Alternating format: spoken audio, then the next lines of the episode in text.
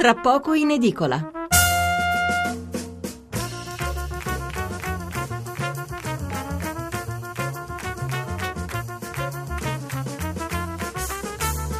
Buonasera Stefano Mensurati e benvenuti all'ascolto di Tra poco in edicola, la rassegna stampa notturna di Radio 1. Ricordo come sempre che per mettervi in contatto con noi, se volete intervenire in diretta al telefono, dovete prenotarvi al numero verde 800 05 05 78.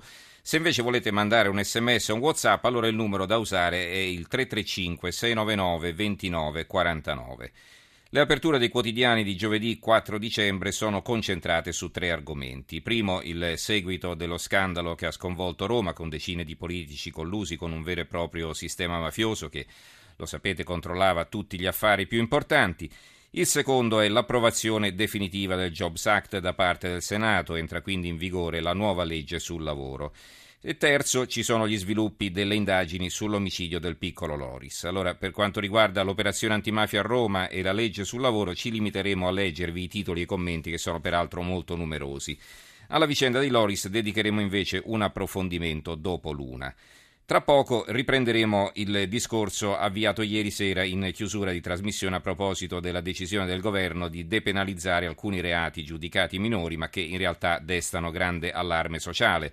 E lo faremo esaminando in dettaglio cosa non sarà più punibile. In parallelo presenteremo anche due indagini, una che è stata elaborata nei giorni scorsi dal Sole 24 Ore e un'altra di Eurisko Confcommercio, due statistiche, due ricerche dalle quali risulta che la microcriminalità è in forte aumento in tutto il paese. Dopo l'una presenteremo il nuovo numero di Panorama e poi, dopo l'aggiornamento sul delitto di Santa Croce Camerina, e la novità è davvero incredibile, sembra che non sia vero che la madre avesse accompagnato il bambino a scuola, chiuderemo la puntata di oggi con una bella notizia che arriva da Vicenza, dove un imprenditore morto pochi giorni fa ha lasciato la sua azienda ai suoi dipendenti, che ora, per portarla avanti, si costituiranno in cooperativa. Ma veniamo ai titoli legati alla Tangentopoli romana. Questa è l'apertura dei principali quotidiani. Corriere della Sera, Renzi commissaria il PD di Roma. La Repubblica, scure di Renzi sul PD di Roma. Il Sole 24 Ore dedica l'articolo di fondo a questo argomento.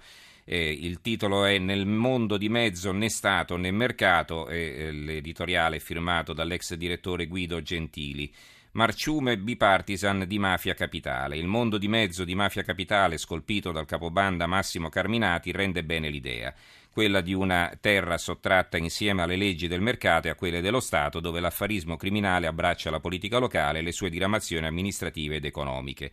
È un marciume in assetto bipartisan che avevamo già iniziato a conoscere, ma ora l'inchiesta della magistratura ne indica il perimetro, lo spessore e il metodo.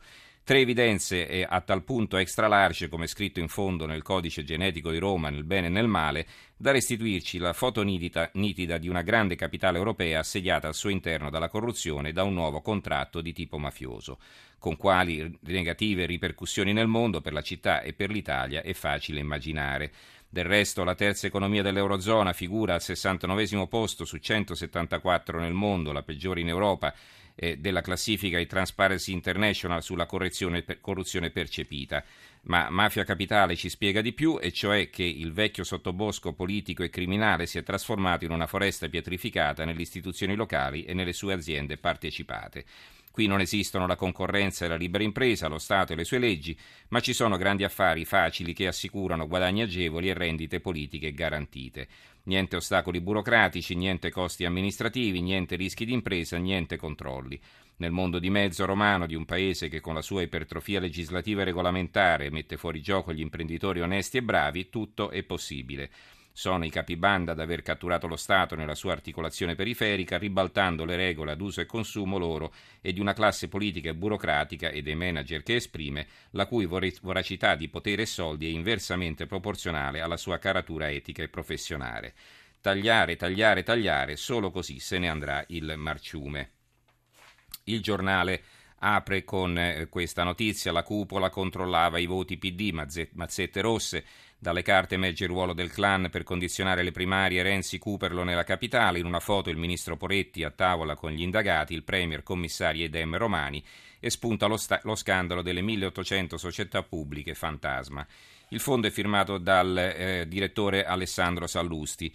Ci sono volute oltre 24 ore perché Matteo Orfini, presidente del PD, dicesse le cose come stanno, sdoganando ciò che i giornali di ieri mattina nascondevano o minimizzavano. E cioè che lo scandalo della cupola romana che gestiva appalti e servizi della capitale non è cosa di soli 4 fascistelli malavitosi. Agghiacciante, dice Orfini, e dobbiamo rifondare il PD romano. Già, perché la sinistra politica e affaristica, leggi Coop, è dentro mani e piedi nel grande magna magna capitolino. Come lo era in Emilia, in Lombardia, nel Lazio, insomma ovunque, nelle ruberie dei rimborsi spese fasulli alle regioni, nello sperpero di risorse pubbliche che in Liguria ha trasformato una normale esondazione di un torrente in una catastrofe. Quella italiana è una sinistra di ladri e imbroglioni come altri, spesso più di altri, forti di un paravento etico, culturale e mediatico che li voleva diversi, geneticamente immuni da umane debolezze e tentazioni. E veniamo ad Alemanno, l'ex discusso sindaco di Roma, finito nella rete e indagato per associazione mafiosa, in quanto non poteva non sapere di essere circondato da alcuni delinquenti, per la procura pure mafiosi. Ora, ad Alemanno è legittimo contestare parecchie cose, sia sul piano politico che amministrativo, ma quello di essere un membro della mafia mi sembra ridicola se non fosse tragica. Chissà perché la stessa cosa non vale per Walter Veltroni, il cui braccio destro da sindaco di Roma, Luca Odevaine, è stato addirittura arrestato, né per il ministro del lavoro Poletti, all'epoca dei reati capo delle Coop, che in questa storia sono dentro fino al collo. Ho il sospetto che per rendere appetibile al pubblico questa brutta storia di malaffare servisse una ciliegina, altrimenti addio titoloni sui giornali. Ovviamente la scelta non poteva cadere che sul campo della destra, sempre per via del fatto che a sinistra ci sono solo rose e fiori per definizione. Non sarebbe la prima volta in questi anni, ne abbiamo visti, di trattamenti giudiziari a doppio peso politico. Rutelli, tanto per restare in tema di ex sindaci, venne creduto sulla parola, penso giustamente, quando sostenne di non aver mai saputo dei milioni di euro che il suo amministratore di fiducia, Lusi, aveva sottratto al partito. Detto questo, non voglio assolvere nessuno e su cosa dovrebbe fare una vera destra in Italia vi affido al saggio consiglio di Marcello Veneziani su questa stessa pagina. In effetti poi c'è il richiamo di 2 articoli che poi proseguono all'interno, vi leggo solo i titoli naturalmente. Uno di Marcello Veneziani: alla destra si addicono i comizi, lasci perdere gli assessorati, e un altro firmato da Vittorio Macioce: Verdi, immigrati e cooperative, se è così aboliamo il welfare. Il Fatto Quotidiano. Il titolo è: Ora Renzi scarica il PD di Carminati. Connection tra Dem ed ex NAR, il Premier prova a cavarsela commissariando il partito romano con Orfini, e alla 7 dice: non so se il manager rosso Buzzi fosse alla mia cena dell'Euro. Il tesoro politico mafioso era di 204 milioni di euro. E all'argomento dedica un editoriale Marco Travaglio. Il titolo è: Siamo primi. L'Italia sarà alla guida dell'Europa, aveva promesso Renzi a luglio, assumendo per 6 mesi la guida dell'Unione. Ed è stato di parola, non è che il merito sia suo, anzi, lui è appena arrivato, ben altri sono i protagonisti di questa irresistibile ascesa a destra, a sinistra e al centro. È stata dura, ma dopo anni di impegno indefesso ce l'abbiamo fatta. Siamo il paese più corrotto del continente. L'ambito riconoscimento arriva da Transparency International, che pubblica l'annuale Corruption Perception Index con le valutazioni degli osservatori internazionali sul livello di corruzione percepita in 175 paesi del mondo. Nel 2014 l'Italia conferma la 69esima posizione conquistata nel 2013 nella classifica generale dei paesi meno corrotti, ultima nel G7 e nell'Unione Europea, sbaragliando gli ultimi concorrenti che ancora osavano sopravanzarci, Bulgaria e Grecia, che ci raggiungono a pari merito facendo il vuoto alle nostre spalle. Ora, dopo aver sbaragliato anche Sudafrica, Kuwait, Arabia Saudita e Turchia, puntiamo al Montenegro e a Sao Tomé, che contiamo di superare quanto prima. Nel ringraziare le bande del Mosi e di Expo per il fattivo contributo, resta il rammarico per il tardivo esplodere dello scandalo del cupolone, i cui effetti benefici potranno farsi sentire solo nel 2015, se no sai che performance. L'importante è che Renzi tenga duro, tenendo bloccato le leggi contro la corruzione, la frode fiscale, l'autoriciclaggio, il falso in bilancio, i conflitti di interessi e la prescrizione, ma il patto del Nazareno col pregiudicato regge e, se Dio vuole, ci darà presto un capo dello Stato che garantisca gli standard nazionali almeno quanto l'attuale. L'Avvenire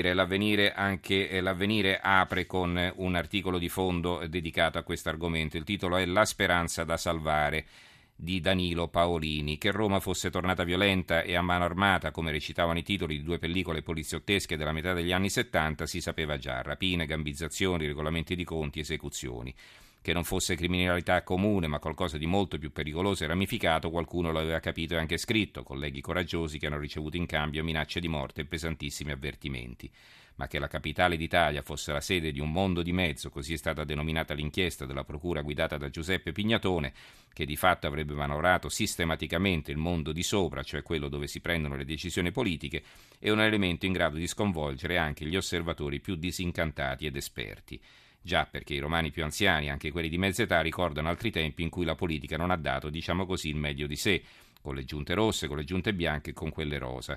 Il famoso convegno sui mali della città organizzato dall'allora cardinale vicario Ugo Poletti, che con l'indimenticabile direttore della Caritas diocesana Don Luigi Di Liegro, è datato 1974. 15 anni dopo, lo stesso Poletti parlò della ripugnanza che potevano avere i cattolici nel votare quella Democrazia Cristiana alle elezioni comunali che si sarebbero tenute da lì a poco. Erano anni nei quali a Roma e altrove troppa DC aveva smarrito lo smalto originario del grande partito popolare e si preoccupava per lo più della gestione del potere e delle poltrone. Poi venne un generoso e faticoso tentativo di positivo ricominciamento, quindi l'ultima rovinosa china, Tangentopoli, spazzò via tutti i partiti tradizionali che avevano governato nell'era della democrazia bloccata, tranne il discendente del partito comunista più grande e forte dell'Occidente, che di quel blocco era la ragione principale. Cominciava l'epoca dell'alternanza possibile, della democrazia compiuta, e cominciava proprio dai comuni con la rivoluzionaria legge sulla elezione diretta dei sindaci. Libero. All'apertura Libero, il grande affare degli immigrati, fruttano più della droga. L'inchiesta romana scoperchia l'immorale mercato dell'assistenza extracomunitari profughi e rom, un business da almeno 500 milioni l'anno sul quale ha messo le mani la malavita, che lo considera più redditizio dello spaccio. Gli arrestati non parlano, ma nel libro nero della banda ci sono pagamenti a politici e amici. Scrive Belpietro nel suo articolo di fondo, oltre a rivelare gli incroci tra politica e malavita nel cuore della capitale, il romanzo criminale scritto dai PM di Roma racconta l'esistenza di un mercato attorno all'assistenza di immigrati, profughi e rom. Non che il libero commercio fosse totalmente ignoto, Libero all'argomento ha dedicato numerosi articoli descrivendo i costi dell'immorale commercio che fiorisce attorno alla parola accoglienza. Ma fino a ieri appunto eravamo in pochi a parlarne, mentre altrove si preferiva ignorare le speculazioni sugli aiuti offerti a chi sbarca in Italia. Ora però le parole intercettate dagli inquirenti non lasciano spazio a dubbi. Sai quanto ci guadagno sugli immigrati? Il traffico di droga rende meno, diceva il boss della cooperativa incaricata di aiutare nomadi ed extracomunitari. Ovvio, ospitare centinaia di disperati in capannoni, campi allestiti in periferia e vecchi edifici rimessi in sesto per l'occasione è un affare d'oro, dato che paga lo Stato. E lo Stato paga senza fiatare e senza andare troppo per il sottile. 35 euro al giorno netti, cioè senza IVA per ogni profugo, e se poi l'ospite minorenne si arriva a 45, e considerando che un pasto immensa costa 4 euro, e tra acquisti di prodotti per l'igiene personale e il lavaggio delle lenzuola, a cui si sommano i costi fissi di acqua, luce e riscaldamento, si può arrivare a una ventina, di denaro ne avanza e anche tanto. Il Tempo, quotidiano romano, magna magna, questa è la prima pagina del quotidiano Il Tempo, che pubblica una sorta di menù, quindi antipasto rom, primo immondizia, secondo giardini, dolci le ciclabili, pane e coperte, il servizio, la mancia e il conto. E il conto, in 2 soli anni gli incassi sono aumentati di 50 milioni, beni sequestrati per 200 milioni. Si fa riferimento alle cooperative. Il manifesto mal partito, c'è una foto del Quirinale, del Campidoglio di sera, illuminato di notte, la cupola mafiosa capitolina fa cambiare verso la campagna contro il sindaco Marziano e ora Renzi si accorge che il PD romano va commissariato. Intanto si scopre che sulle emergenze rom e immigrati si arricchiva il sistema politico criminale secondo l'inchiesta sul mondo di mezzo. Ancora qualche titolo e poi passiamo ai nostri ospiti. Mafia romana, bufera PD, l'ira del segretario, faccio piazza pulita, Orfini commissario, poi difende Poletti nelle intercettazioni le prove degli affari trasversali a destra e sinistra. Questo è il quotidiano nazionale, Il Giorno, La Nazione, Il Resto del Carlino. Il secolo XIX, da Er Pirata a Rommel, così la mala romana scrive il nuovo romanzo criminale. La Prealpina ha un articolo, dedica addirittura 2 pagine all'interno, il boss di Roma, esordio a Varese, Massimo Carminati, guru nero di mafia e tangenti, nel 1981, ferito e arrestato dalla Digos dopo una sparatoria al Gaggiolo, quindi siamo a Varese. Ed è anche pubblicata la prima pagina di allora, tra i giovani catturati c'è un personaggio delle versioni fascista, la prima pagina della Prealpina di mercoledì 22 aprile 81. E chiudiamo con questo breve commento di Pierluigi Magnaschi su Italia Oggi.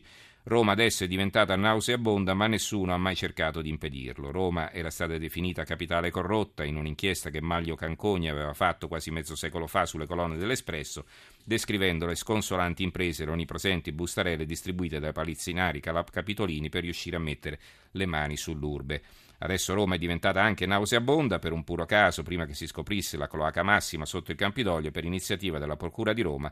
L'Espresso era uscito giovedì scorso con un numero dedicato allo sfascio capitale.